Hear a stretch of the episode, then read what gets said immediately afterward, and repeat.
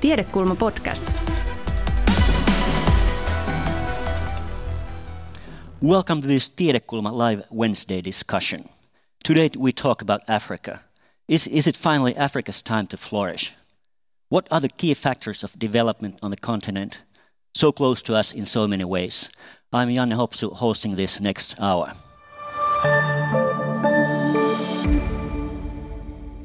Interest in Africa is growing from the US to China and, of course, here in the European Union. Commission in Brussels published its basis for a new strategy with Africa last March, and Finland is working on its own plan. And University of Helsinki launched its brand new Africa program today. So why is Africa a hot topic again? To find out, we have here on the stage discussing Johanna Sumuvuori, State Secretary to the Minister for Foreign Affairs, Pekka Haavisto, Elina Oinas, Professor of Sociology, Gutu Wayessa, Researcher, and Maria Brockhaus, Professor of International Forest Policy, all you three here in the University of Helsinki. We also have a one video contribution from Brussels EU Commissioner for International Partnerships, Jutta Urpilainen, who also drew up the EU's Africa strategy. So, uh, Africa is now in politicians and business people's lips. Why? Uh, and what Africa are we talking about? Is it too big culturally, politically, geographically, economically to lump together under one concept or, or catchword? Let's start, Johanna. Thank you very much, and, and thank you uh, for inviting me to discuss with experts on this topic. Um, I think what we are trying to do in Finland is to update our uh, approach to African continent, and I, I, underline the word continent. We're talking about very diverse continent, and sometimes even how we speak about Africa sounds like we're talking about a country, but, but we're not. And um, of course, Finland has a long long tradition in uh, doing uh, development co cooperation um, uh, in many African countries, and we have excellent relations and good, good also outcomes of that work. But what we are trying to do with the new uh, Africa strategy, we're trying to update our political and economic relations. And what it means is that uh, so far, I think we have had a certain kind of lens we have looked at at the African continent, and um, it has been, of course, very, um, very much. Um, uh, the development co-work oriented. And, and, maybe also there's a lot of news we are reading every day. Uh, there has been a lot of um, discussions about certain crises or, or conflicts. But africa is a very diverse continent and there's a great economic uh, development going on at the moment. And at the same time we are we are facing many global threats globally where we need like-minded partners. So we, we are trying to um, create more uh, or better political relations uh, and uh, find shared interests with our African partners, be it countries or African Union. And we try to do it in terms of finding uh, also like-minded countries to, uh, to advance certain priorities, such as um, human rights, equality, or rule-based international order. And there are certain countries where we have had good cooperation and discussion on those topics. And of course, Africa has a lot of weight on, on multilateral fora. Uh, uh, there's a lot of countries, and they, they actually form uh, approximately a quarter of the UN members.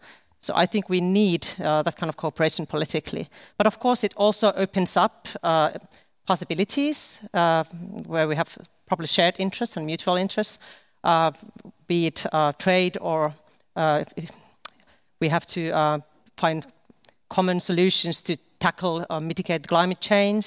So I think that kind of reasons are very good. Let's, yeah, there's a, quite many points, and we get to those in later oh, yeah, on in talks. No problem.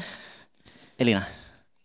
Well, my first instinct when I heard about this panel, or, and also the University of Helsinki Africa program, is that well, that, that's so cliche. The Africa is a country approach. But in, in some ways, I think this is really, really timely. And uh, I must say, the, the way I've heard uh, Minister Haavisto speak about this is, is really needed. So, in a way, if we think about uh, Africa strategy, uh, our university's Africa program, it's needed to shift our attention in, into a different gear. So, so there is this entity Africa that we imagine and that we actually know very little about and and it's there there there, there are like stereotypical notions about Africa that really need to change, and there's an urgent need for that. So in that sense, there is an Africa that we need to speak about, but it's it's it's our perception of Africa, and and there's there's also a wonderful opportunity now to do something differently and do something else. I still would like to hear about the content of, of what the, the government plans to do because it's, it's, it's not enough to promise a different attitude because the, the disappointment will be harsh. There, there's a huge generation of young Africans who expect the EU and maybe not so much from Finland, but, but the, the northern countries to, to start taking them seriously with respect. And if that doesn't happen again after these promises of partnership, that could be detrimental to our relations. So, but the, the, the, it's an interesting moment, I think. Let's hopefully we get to hear about that later on in this discussion. Gutu, what do you think? Thank you. Uh, thank you for inviting me, inviting me to this event. Um, let me start by saying growing interest in Africa actually is not entirely or exclusively about Africa. It is obvious. It actually is about issues that are emerging also beyond the borders of Africa. Um, whenever I do comment, I would raise certain questions and would probably question certain assumptions because partnership of any kind based or embedded in uh, unquestioning attitude and taken for granted assumptions, which are not necessarily true, would somehow give us some sense of easy start, but, but definitely false start. So for that reason, I now and then ask this Africa with which we are going to partner, is it a single big entity? Okay, no, it is diverse. But what are the manifestations of this diversity? And how do they show up in our engagement with Africa? How do we tackle about those specific diversities in specific regions in, in Africa? And talking about opportunities emerging, talking about challenges coming up, how do we engage with those opportunities where they are located? Africa is rising. Where is it rising? Is it falling apart in, part, in parts of Africa? Or those kinds of questions need to be raised as as we go forward. I would I would um, raise some other issues. Thank you. Good. And Maria. There's very little to add actually here because the key issues came already up, and that is, is from right from the start. We are not talking about one Africa here, and I guess the reason why we sit here together, talking to you outside here, this room, is I guess also to push forward more thinking about the notions, the different notions, the different diversity, and the many expectations that come with such challenges and strategies. And I really believe that if we don't challenge and bring out our own assumptions, the assumptions that drive politicians in these issues, we really miss yet again another opportunity to really yeah, collaborate, to really engage in partnerships. So just also thank you for having us here, having me here, and allowing us to talk about this. Thank you. And now uh, now let's hear the Commissioner Urpilainen's video comment on Brussels' aim on relations between Africa and the EU. Dear friends and colleagues, my thanks to the University of Helsinki and the Finnish Ministry of Foreign Affairs. Now really is the right time to discuss Africa. Over the past six months, the pandemic has changed a lot. We have lost loved ones, we have experienced serious threat to our health and jobs as well. Today we are still battling a pandemic, but we must also raise our attention to the better, more sustainable and equal post-COVID world. A crucial partnership to build back better will be with our closest neighbour, twin continent and natural partner, Africa. In March, we adopted our new strategy with Africa. Now Finland is preparing its own strategy. Working together with our partners, our objective is to build a forward-looking, long-term partnership of equals. A partnership of equals that puts the next generation first. The new strategy is built on joint opportunities like the green and sustainable economy, digitalization, education, and skills. Together, Africa and Europe can build low carbon, resource efficient, and climate resilient future. Together, we can boost Africa's digital transformation to make sure everyone in the continent gets connected. Together, we can ramp up sustainable investment, promote a stronger investment climate, and increase intra-African trade. Together, we can help Africa's youth fulfill their potential with education, training, and skills. To do this, we will work with you. Dear friends, we want to support our partners' transition to knowledge-based and innovation-led economies. We want to join them in their green and digital transformations. In this regard, we are putting our money where our mouth is, with Africa by far being one of the biggest recipients. European higher education institutions have been instrumental partners in our research cooperation initiatives. We are building on the experience of the Bologna process to promote the culture of quality assurance and accreditation in Africa. Initiatives like Africa Connect, the African Union Research Grants, the Intra-Africa Academic Mobility Scheme, as well as the Erasmus+, just to mention few. To really build back better, we must continue to step up our efforts in research and innovation in partner countries. Only together, in cooperation and through partnerships, we will create global and sustainable recovery.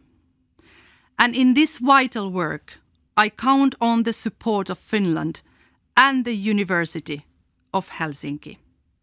Thank you for your attention. So many optimistic words. Uh, what is your view on her presentation? Let's start, Gutu, from you. Um, yes, in this uh, three minutes something uh, presentation, I think she covered a lot of issues of um, grand grand concepts. Um, one that attracted my attention would be, for example, the ambition to look forward to um, a more equal world post-COVID. Um, again, while thinking about that, I actually thought, uh, what would it mean uh, to to to to aspire for such a world? Then I started to think, in fact, what comes after uh, COVID-19 is partly what is being done while we are here within the context of dealing with post-COVID. And I was thinking about elections in different countries, and as I think about the election, postponement of election in Ethiopia itself, then what would it mean uh, to use COVID as a genuine reason to do something better, but at the same time, possibility of opening it up for abuses and and using it as a pretext for all kinds of um, undemocratic uh, procedures. So those are the issues that came to mind. Again, while thinking about knowledge-based innovation-led uh, economy, I also thought about uh, how is this going to be realized in countries in Africa where, in fact, schools are being used as prisons because the normal prisons are full. That is what is happening in Ethiopia, and I can reflect on that uh, more broadly as as we proceed. Thank you. Okay. Elina. Well, it, it, it's a nice speech, and I, I also it made me uh, yesterday read carefully the the EU-Africa strategy. And uh, I think it's very good to be uh, positive about everything she says and everything that is in the text, but maybe it could be more important to to talk about the missing issues, like what is not said and what is not on the in the strategy and on the agenda. It's it's like there's uh, there's a lot of good things like equality. Uh, she really emphasized that, even calling it twin continents, which is. Um, a nice idea, but I wonder how many in on the African continent feel that they are treated like twins. So that, for example, that is an issue that is never raised by the, the high levels. Like how do we deal with racism? Really, a word that is really taboo also in Finland to discuss, uh, and especially on like in a in a middle class uh, context where it's not placed somewhere else. Um, the the fact that there is a lot of EU skepticism and and and kind of pessimism about how genuine gestures are, uh, is actually also seen in the document. There's there's hardly anything uh, about what EU should do differently in order to not create problems in Africa. So all the good efforts are there counted as something that needs to be done in Africa.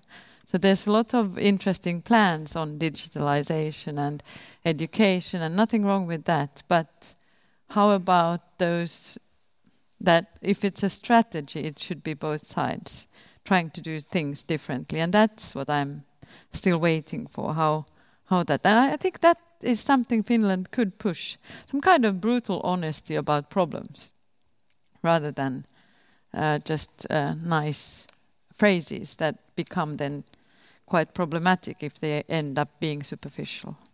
Maria, do you agree? Yes, I do agree very much. And I think I also agree with what Gutu said earlier. There are so many, maybe I'm going a bit ahead with our program now, but there are also so many false solutions. And that again is where I think policy needs independent, credible science to inform and to flag these issues to bring them out and to really raise attention to those very uncomfortable topics such as racism, such as closed borders here. Just to give one example, I tried in these COVID times, I had hired a couple of new PhD students for a project which has the ironic title of tackling inequalities. It's about the forest sector. Is that perhaps an inequality machine we are asking for the, in the Congo Basin, looking at colonial legacies, etc. And I'm bringing this up because it's exactly one of those inequalities then we stumble over. In COVID, the first thing that was closed are embassies. Maybe I should talk to the foreign ministry here as well.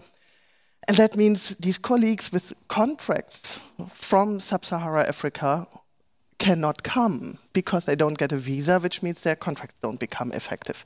So these are issues that we really have to tackle here as a country, as a European Union, and the Europeans we want to be, but also here within the university in collaboration, for example.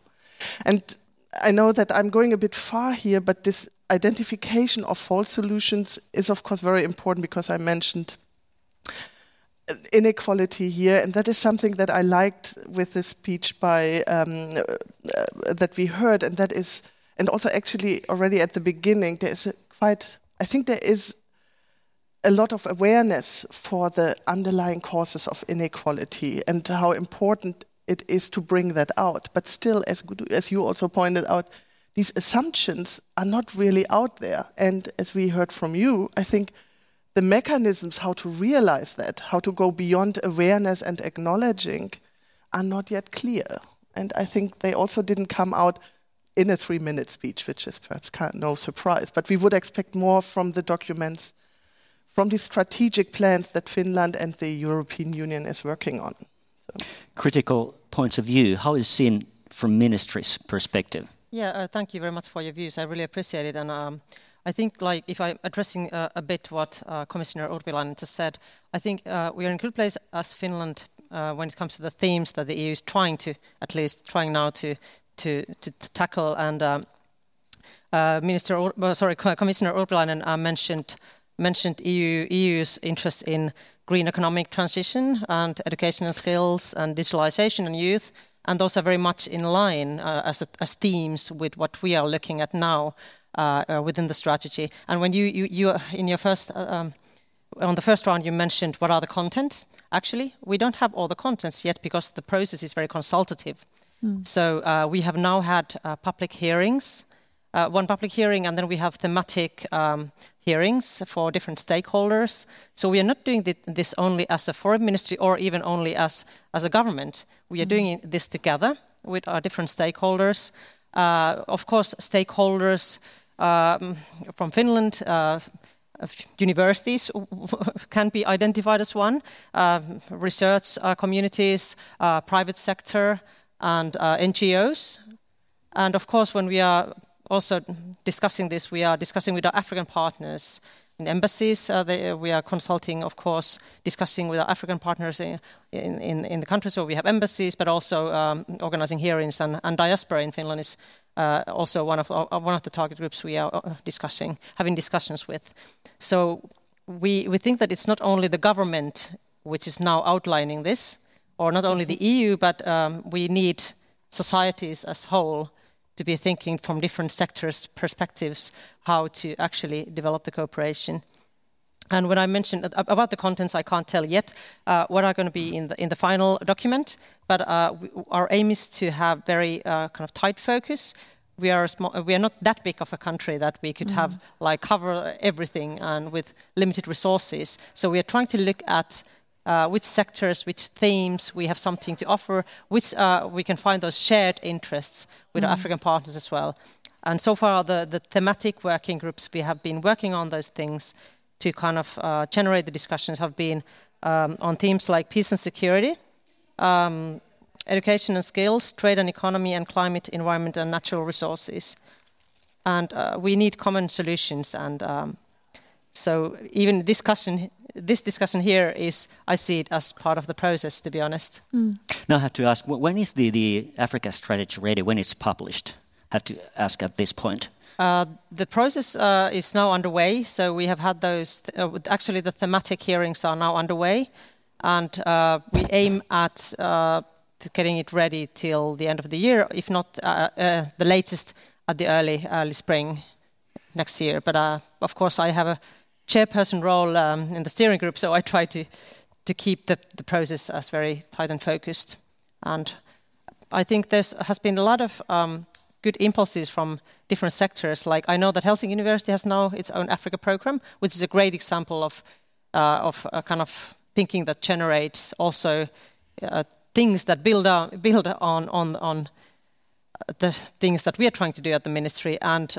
Uh, on private sector side, there has been also different kind of reports as to how, how the markets are, are actually what kind of possibilities there are on, on the African markets. So, so it's coming later on this year, by the end of the year. Uh, the, the, the national process, I hope so. Yes. Okay, good. Then uh, there's a report by the Finnish Foreign Minister which is listing six major megatrends concerning Africa uh, population growth, climate change, urbanization, migration, technology, and democracy. Let's keep these in mind when we move on uh, a bit more to, to, to the next part, which is asking why Europe, China, and other international players are reaching and competing in Africa, and at what price for African societies is equal partnership possible? This we, we will talk about next.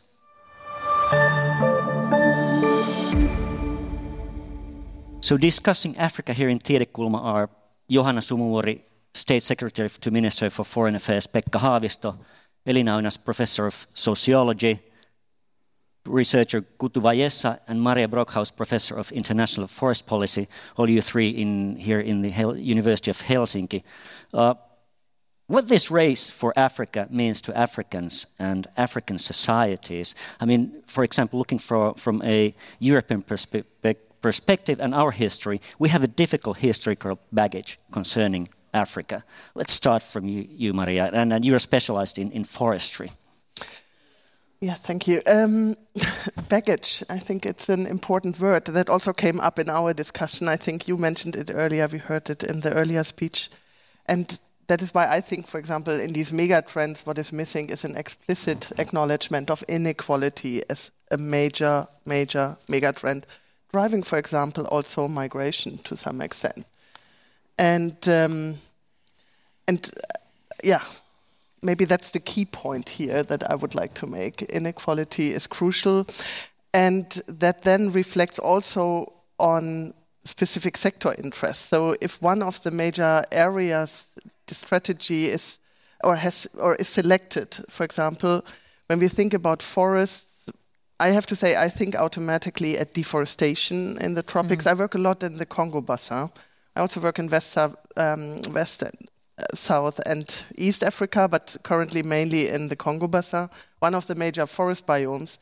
And if you see the competing interests in these vast landscapes, then of course you wonder if this is a race for Africa with a level playing field of partners, or is it a competition between key actors that claim to be less bad than the other one? So that's this Chinese European tension that we see in our research a lot in the Congo Basin. And I wonder in this context where you have also this, this claims over land or these interests, I do wonder then when this is framed under climate change mitigation, and that would be an I think an important debate to have that is going on here in Finland that already exists, and that is actually whose sustainable whose sustainability matters in these questions.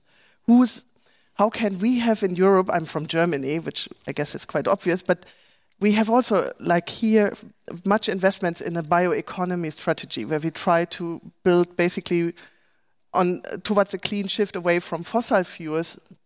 Um, our climate change um, activities on biomass. But where is this biomass coming from? So if we start, and that's a big discussion here in Finland, which I really appreciate, if we, we have to think about spillovers, displacement of emissions, our consumption, and that's a point you actually made earlier. Much of the solutions to these problems are not have to they don't have to be done on the African continent, but these solutions responses are here. And in this context, I have to stop soon, but we also have one of the big issues that were mentioned earlier is finance, investment. And part of our research is to follow the money. So who benefits from these so-called green revolutions somewhere else. And again, a strategic plan, strategy development. It's it's wonderful to have these talks because it helps to inform strategy, to see these nuances, sustainability for whom, who benefits, but also whose opportunities do matter when we talk about a race for Africa. So who is racing here? Are we repeating colonial pasts where Africa, the continent, was also perceived as something to race for, but mm. not to realize equality, but for extraction in the forest sector, natural resources, extraction and exploitation. Okay. Sorry for no, long talks. Very good points. Uh, how about go to uh, these megatrends, and then we think about land use regarding the the agriculture. Uh, huge areas of agricultural land are being rented by foreign companies and even by foreign states to feed their own people, not the local populations. Doesn't sound like a win-win situation for, for, for, for example, in Ethiopia. Oh, interesting. Um, this is actually my research area. I could I could talk more, but uh, I should I should be very brief. Uh, let me say this. Now, as we think of engagement with Africa, however uh, crude that is, um, we also need to see into how state and people are related within those countries. Uh, that, that, that varies actually across states, depending on the level of democracy, whether it is actually democratizing or backsliding to authoritarianism, and so on and so on. But then, how are people included in those states, in those countries, in the process of those deals, for example, as far as land is concerned? Um, is land being grabbed actually while pulling the people to be complicit in the process through different means, through disempowering them, or, for example, un under the name of nominal consultation, where they are not heard but listened to uh, in, in, a, in, a, in, a, in a meeting they are called to, and so on. So I, I, look at the process of the land deal, uh, how resources divided, how decisions are made about what land should be used for what purpose, and so on. At the inclusivity of the process, it is also reflected in the distributive justice implicated within the, the outcome of the process. So, uh, in that sense, I've done a lot of research, and, and uh, the, the core message I would take is as far as Ethiopia is concerned, the land belongs to the state. Constitutionally, it says the land belongs to the state and the people, but the people are, through the process, excluded effectively. Um, so that means uh, if, if there is any relation that involves natural resources of all kinds that comes from Europe to Africa, uh, this kind of relationship should question the way things are handled in those countries. There is no, it should not begin with the assumption that the states do represent the interests of the people. The people are recognized, their way of life, their land use is recognized to begin with. That assumption could be false start. And then mm. whatever we do after that would in fact is building on that hollow ground, which is, which is very problematic. Uh, that much I would say uh, for now. So people are excluded. How they could be included? Uh, one of those megatrends was is democracy on that uh, foreign ministry's list, and we know that uh, democratic democratic states are under strain around the world, also in Africa. So how enhance democracy in Africa to get people to jump on, on, on the wagon, let's say that way? Um, this is extremely hard, and uh, there's no easy solution. Democracy is is a is a challenge everywhere, and we see it in with populisms in Europe and and authoritarianisms both here and there, and US and Russia. I mean, this is not easy anywhere. But of course, with the history of African states, it's it's it's super difficult. I we had a, a project on on African youth uh, activisms and social movements, and it's it's clear that there's a lot of distrust to the state, and for good reasons. So how to build that, and how to build something new, I would say, rather than going with the old classic theories about democracies, but but maybe starting from what Gutu was saying, like really trying to grasp uh, an attention to the people rather than only the state and try to to figure out how differences among the population might appear as opinions, as as movements, and work with uh, social movements, political activists of different sorts. And I think here the, the government policy seems quite promising. Try to build different alliances and not only looking at. Often we talk about states as if they were subjects and people, and we have talks with African states as if they were one. So, so that kind of diversity in hearing voices and really taking people seriously and the, the ways they are silenced and, and the violence that is going on is really, really important. Um, yes, some, some, some of those countries partners with uh, Africa, say China, Saudi Arabia, and Turkey, are very uh, non-democratic, and really they say that they, they want to in any way interfere, which is of course interfering someone uh, internal uh, matters is, is, is, is wrong. But otherwise, they just don't care about the democracy. They seems more or more more or less interested in in the raw materials they can extract. I think that I mean there's been a concern about other. Uh, nations coming to Africa and exploit the resources other than European. so that's it's been a long concern. I, I remember uh, 15 years ago there was a wave of, of outcry about China. I mean, this is of course a problem, but we are part of the problem. So how to how to talk about? Because I mean, I I guess the your original question about why Africa is so interesting right now is about the growing population, meaning markets, meaning urban youth that can do interesting stuff. So there's oh, both the, the threat and the opportunity talk going on. That same goes for resources and extractivism. Can we keep on exploiting alone, or are there other players, and do they have options? In who to negotiate with. But I think there's also a third trend that is really interesting, and that would be like a genuine, sincere interesting trying to build new alliances where really new solutions are, are, are sought and, and, and working with actors in the global south is really meaningful right now with the climate change, with growing inequalities, with awareness that we must learn different tricks and we must learn different capacities and learn new politics. So, so there's there I think alliances between, for example, African academics or activists is really really helpful for us to understand what's going on globally. So, so there is an opportunity for Finns to learn rather than go and teach. And that aspect, I think, is, is really valuable, and it is there. It's not something that needs to come up, but like working with those, for example, student movements on decolonizing academia, it, it really would be a more interesting route to go than trying to be excellent in the old terms in our science production. Let's talk about that a little bit later on the, the education and, and academic cooperation. Uh, Johanna, you were talking about Elina third trend. Would Finland be part of that third trend? And as a small country, does it make any difference? We're no China or the US. Mm.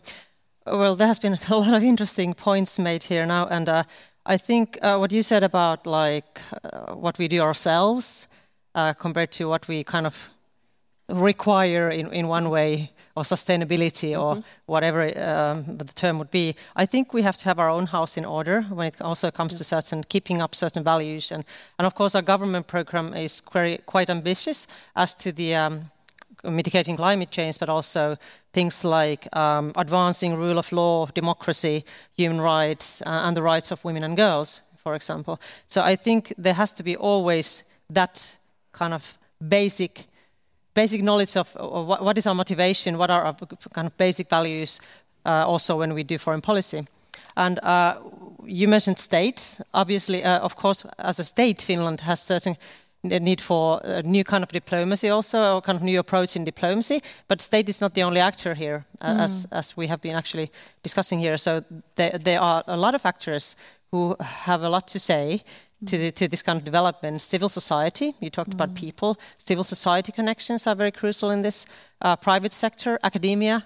So I would say that we still need traditional state level influencing and diplomacy in, in many ways, and, mm. and this kind of mutual interests, uh, which we find through diplomacy. But we also need these new, what did you say, new alliances? Mm. So uh, to advance uh, this kind of agenda, positive, sustainable agenda, uh, we need this thinking throughout the society.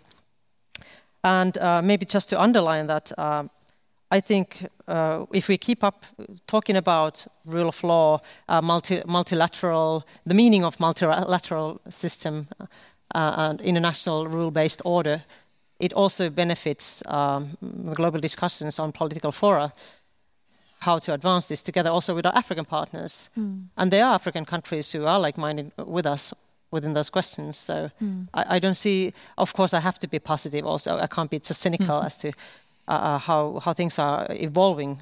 So. Mm. Do anyone, no. one of you, want to comment on on Johanna's words? Maria, yes. I have to say this talk is brilliant because it's too many ideas at the same time. So um, just to pick up on this, which I find interesting, is this societal interest because it's always a question of whose society, again, what society we are talking about. Mm. And perhaps there's also a responsibility for, and that is what I also take away from our speech we heard earlier, is there's also a responsibility to make sure that this year is not just protecting Finnish interests or European interests of European societies or Finnish societies, but really to acknowledge that there are other societal interests as well. So to put a stop at this exploitation narrative that I keep hearing. And it's wonderful to hear, hear this a third way or a different way. But in my realities, in when I'm teaching students, when I talk with colleagues, the narratives I when I engage with the private sector in forest industry around the world, I have to say the narratives there are still the very old narratives of oh, but these people will have jobs. Hmm. And if we plant trees there, they benefit from that. Mm. And this is them and us and what are the sizes of these benefits. So we then have a clean climate at home.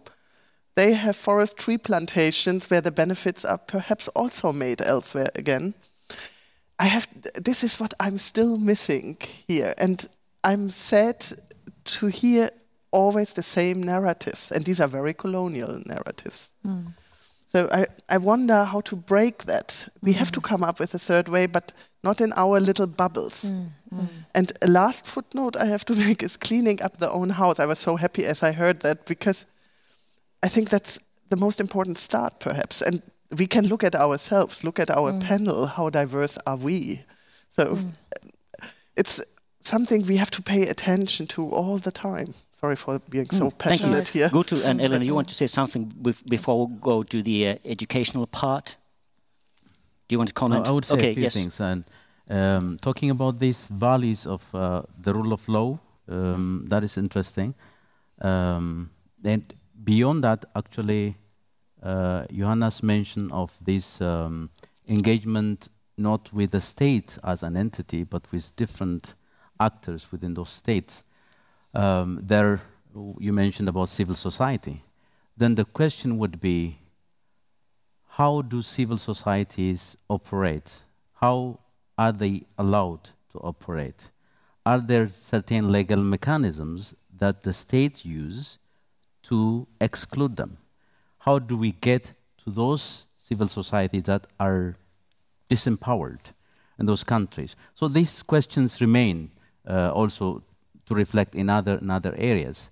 Um, uh, until recently, for example, uh, Ethiopia has got, uh, had got um, a civil society law which actually extremely disempowered the civil society.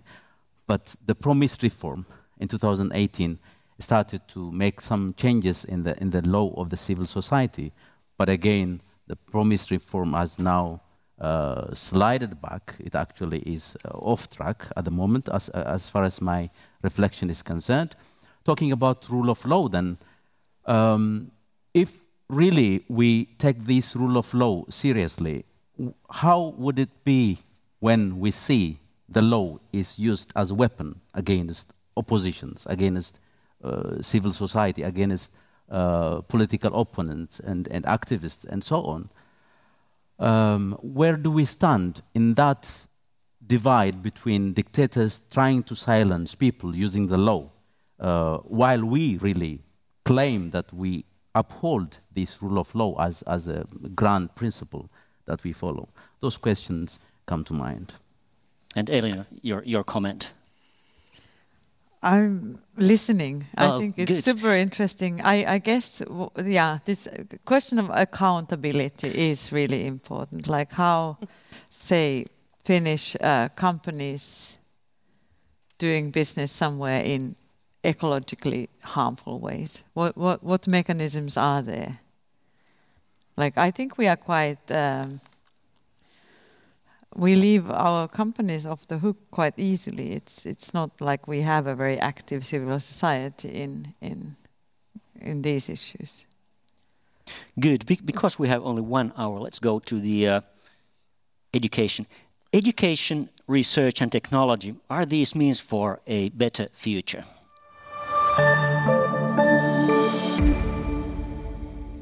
So when we talk about education on different levels, let's take an example as an example the uh, Africa program of the University of Helsinki that was uh, launched today. It's with the University of Nairobi to years 2021 to 2030, and, and it's focused on health and food security and teacher education. And when we think that the median age in Africa is, is 18 compared to European Union's 42 or 41. So uh, there's a very large young young young population, and then we have to should have women also participating act actively in the society. Do these, let's say, up-level uh, academical programs help people there in their everyday lives, or are they two different worlds? Elina, let's start from you. Well, I think uh, higher education uh, partnerships are really crucially important. I think we do, if, if we think about now Finnish taxpayers' money, investing in, in higher education collaboration is meaningful regarding the, the, the poorest or the most vulnerable because we are able to train the local expertise in so many different ways. So, but that training cannot be so that like even the word training is, is, is, is actually misleading. It needs to be a, a, genuine collaboration. But I do believe that, that societies benefit from uh, academic exchange in, in much more general way than just benefiting those individuals that we encounter. So there definitely I am quite optimistic about this. Uh, there's a lot of emphasis on, on primary education, secondary education, uh, vocational training too. But those shouldn't compete with each other. I think we need all these levels. And there is, I mean, there's, there's, we have so much evidence that there is a huge learning crisis globally. And, and one of those uh, issues that really need to be tackled are systems, but then also uh, contextualizing learning, like making it meaningful in the setting where it is. And I think there universities can do quite a lot, but we can't go with ready packages of, of learning materials. And I think that could be the mistake Finland is doing, that we, we don't train ourselves enough to be able to, to contextualize, say, teacher education to a setting in Mozambique. That must be done in careful collaboration and, and long-term partnerships. And that requires a lot of skills from us. And I, I'm not quite sure we have them yet. We need to develop much more in those regards. But it is an important task, and we have a lot to offer, but we have to take it as a huge effort on our side too. Gutu, how you, what is your point on these uh, academic programs, for example, that was launched today by the university? Yes, I, I, had a brief look on uh, some of the key uh, elements of that program. And let me quote uh, it says, Our ambition is to increase our global impacts and build a more sustainable world with our African partners. Um, and then it, it also uh, points out that the intention is to build mutually beneficial and equal partnerships with African partners. Now, then again, th this takes me back to the obvious question of who benefits then from this this program, uh, mutually beneficial on on who who is represented on the other side of the relationship, and how are they represented, um, and um, is there a way, for example, if there is no fair representation, is there a way to rectify unfair, unfair uh, rules, rules of engagement or unfair representation to correct them? Uh, is there a way to use certain leverages to, to make corrections to uh, when things happen to be not moving on the right in the right direction? Equal partnership as as a principle, yes, but there there should be some conditions for equality as well. Uh, is it something that we build through time, or is it that something that we assume that we are equal now? A university in Finland and a university in in some African country, they start from equal uh, equal level. Um, so these are the things that uh, come to my mind. Uh, it says we build on groundbreaking basic research, open minded curiosity, and cooperation that transcends boundaries to address the key challenges of our times, uh, which includes climate change and so on. Um, then, in most of the strategies that I see, uh, I see a kind of amplifying technical matters uh, and downplaying political ones. Mm. Uh, and, and that is also reflected. Uh, yes, there are, there are explicit political matters that are mentioned also in EU strategy that was launched in, in March, but I see there, there is a kind of subsi subsiding uh, or uh, downplaying some political issues which are too sensitive, probably for the partners on the other side. Mm. And I think until we come to terms with the reality that we are dealing with, if we are dealing with uh, democratic state, relatively speaking.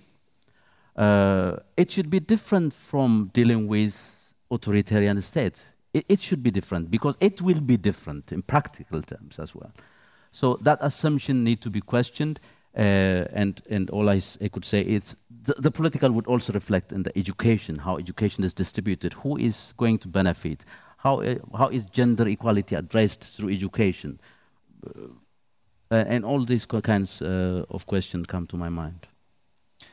Maria, this technology over politics is that a part of our colonial past that we, we you know keep it away that just we, we see think kind of technocratically still mm -hmm. I think maybe this is a an issue of post-colonial presence and also the way we approach the future i think this projectification a techno rendering political problems technical is something that we observe in everyday politics, at least in our work in the land use sector everywhere. If it is in, in we don't have to travel to the, in, it would be on in Southeast Asia, in Central Africa, as our research clearly shows. And it's a, it's it's something. It's easier to talk about numbers that give the idea that they are independent but of course, numbers are also selected, they are interpreted. So these po politics of numbers get ignored when we deal with larger data sets. Um, I think there are so many dimensions to this rendering technical rather than focusing on the politics. It's also reflected, of course, in funding for research. What kind of research funding is available? And my impression is that because everybody in the North, I'm saying that as somebody who joined this country four years ago. So I, I take the freedom of speaking as an observer. Sometimes I think because everybody is so polite here, nobody wants to invest money in political research, in politics, because it's a bit disturbing if you bring out politics. It's so much nicer to come with a promise of technical advancements than unpacking politics, the politics in a particular sector. It's also, I think, maybe something to consider here is that because everybody these days wants to have a solution to everything, we forget the core value of research sometimes, and that's not to provide a technical solution for a short term, but to help civil society, its politicians, which are also part here, mm. to help people think about what is actually wrong. And I think independent, credible science becoming forced to deliver solution solutions is maybe a problem because it doesn't help us also to encourage our colleagues in different countries on the African continent to collaborate and to share knowledge that would advance these or bringing out these assumptions that not mm. only uh, the political elite in a particular country on the African continent has, but also something that we might find in Finland or Germany at least as well. Mm. Johanna, are we afraid of politics in education as well? I don't know. I think the uh, educational institutions are better experts in commenting that how, mm-hmm. how does it look like from the inside. But in general, I would say um, when it comes to education, and also maybe in our cooperation with the African states and African partners, I think Finland is a good example as a country um, of benefiting from great level of education. Uh, we have not always been a prosperous country. And uh, I think the kind of Finnish success story, as, it, as it's told, it's actually based on investing in education and, and research. And um, I think we still need to be mindful of our own own uh, policies as well uh, regarding the funding and, and what kind of space there is for, for good research and, and new innovations as well, because it's not like that it's in our genetics that we are just very good in education. No, it's always done by deliberate political decisions, and it has to be reinforced every day or every week. And um, uh, I think that's also one of those values that I think we have to underline on a political uh, level as well when we when we discuss about this kind of topics. And education and skills is one of one of the themes that we're looking at uh, in this Africa strategy process. And uh, you're talking about, obviously, of course, about higher higher, institu- higher education institutions and research, and, and that's brilliant. And I'm actually very happy that uh, Helsinki University has done this program, and it already has had a long-term um, cooperation uh, in Kenya.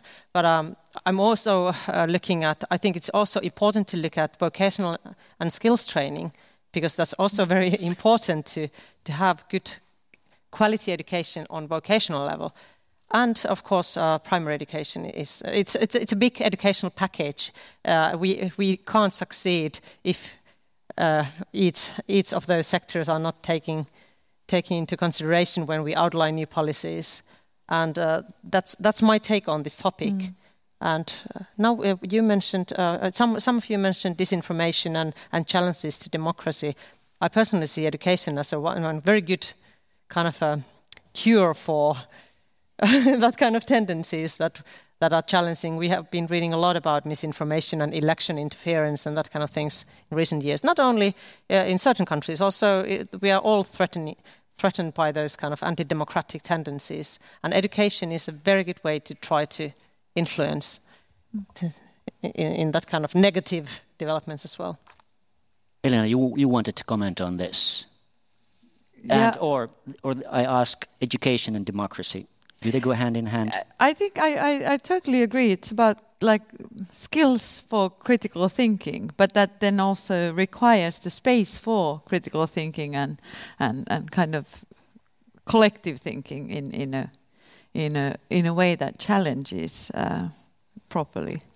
Um, I think that the University of Helsinki uh, Africa program should not be read as just a way of helping or assisting African universities, but actually, uh, and not all, also not just an opportunity for us, but a, a genuine collaboration, mm. so that we actually create mm.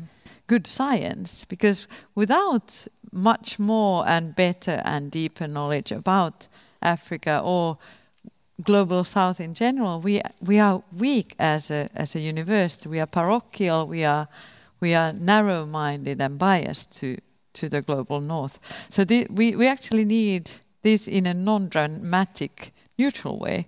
It, it's, it's good social science to know more than only our small country. It, there's no... Thank you. Well, our one hour is about to end. Oh. Good science. Let's have a last remarks on how to make good science then invest in independent, credible thinking, uh, critical thinking, but also credible science together. And that means we have to invest in partnerships and partnerships on eye level. I think we are all struggling to get these eye levels right because, as already pointed out, these eye levels are not really there. So I think it's working on and keep bringing out underlying assumptions, the things we struggle and stumble over in our own work, our biases that we have, our ideas how a, a university in in Kinshasa is operating. So do we really take them serious? That's the other big thing. And of course we want, but I think it's work to work on biases. And you cannot kill biases, but you can bring them out and then deal with them. Good. Good. Do you agree? I do. I do agree. I do agree. and good science actually thrives in a in a, in a context of freedom, uh, and when people are free to think, uh, and when restrictions are not Im imposed on people.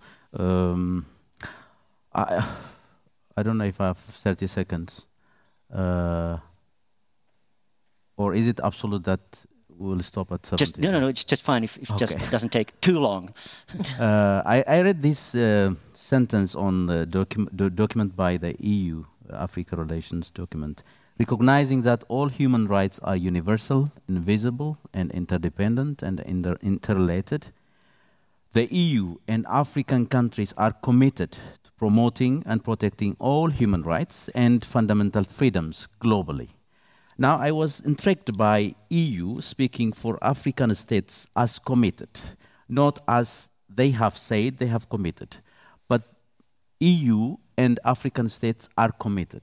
And this commitment, when tested in practice, is questionable. Now, the, my question then would be um, now, these kind of statements, grand statements, need to be taken, uh, very looked at closely. Uh, if universality of human rights, what does it mean actually? does it mean human rights violation in the corner in that village in Ethiopia? Is it equally valued as human rights violation in other countries, in European countries, for example? At least at the level of, uh, at the conceptual level. No, practice is different. So uh, these are the issues. I, I had a, a, a whole uh, issue of um, uh, what is going on in, in my home country in Ethiopia, very threatening situation with uh, actually very shrinking democratic space. Uh, but, but for the sake of time, I cannot go to details. But again, I think you have the, the details and the specifics that we are re really dealing with uh, critical issues. Our position in this context would matter uh, as much as it can. Thank you. Thank you. Do you have something to add before I leave the last word for Johanna? Maybe the, I mean, for the universities to think about the, the students and the staff members we have from the African universities and really take them seriously. I, I very much appreciate the government's effort of engaging diaspora in the, the Africa strategy uh, uh, process. But, but with us, we really need to work hard to make people equal in this university and actually see everybody as contributing and feeling safe in this environment. And there, there is a huge workload to do still. Johanna.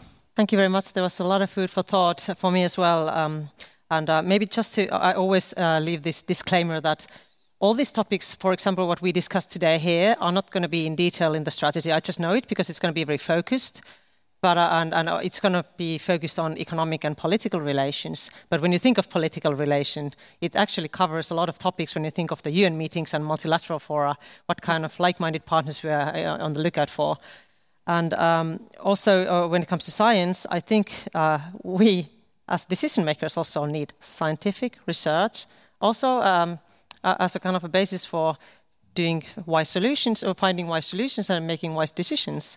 And um, uh, maybe to promote a bit what we have done in Finland, uh, this government has actually good, uh, good statements um, as to the dialogue with the scientific community in the government program. And now, for example, when we have been uh, trying to tackle the COVID crisis nationally, we have, we have had um, expert panel, science panel, uh, which has been advising certain decision-making processes. So I would say that we need that globally more. It's not just Finland, it's not just EU or African continent. I think we need to kind of find ways to engage scientific community and their their knowledge and um, expertise into to benefit uh, the kind of everyday decision making processes because that's why I think we truly get better decisions when the when the scientific communities are involved and and this kind of discussion is also maybe maybe not too formal but a good way of uh, having exchange on, on topical, topical questions.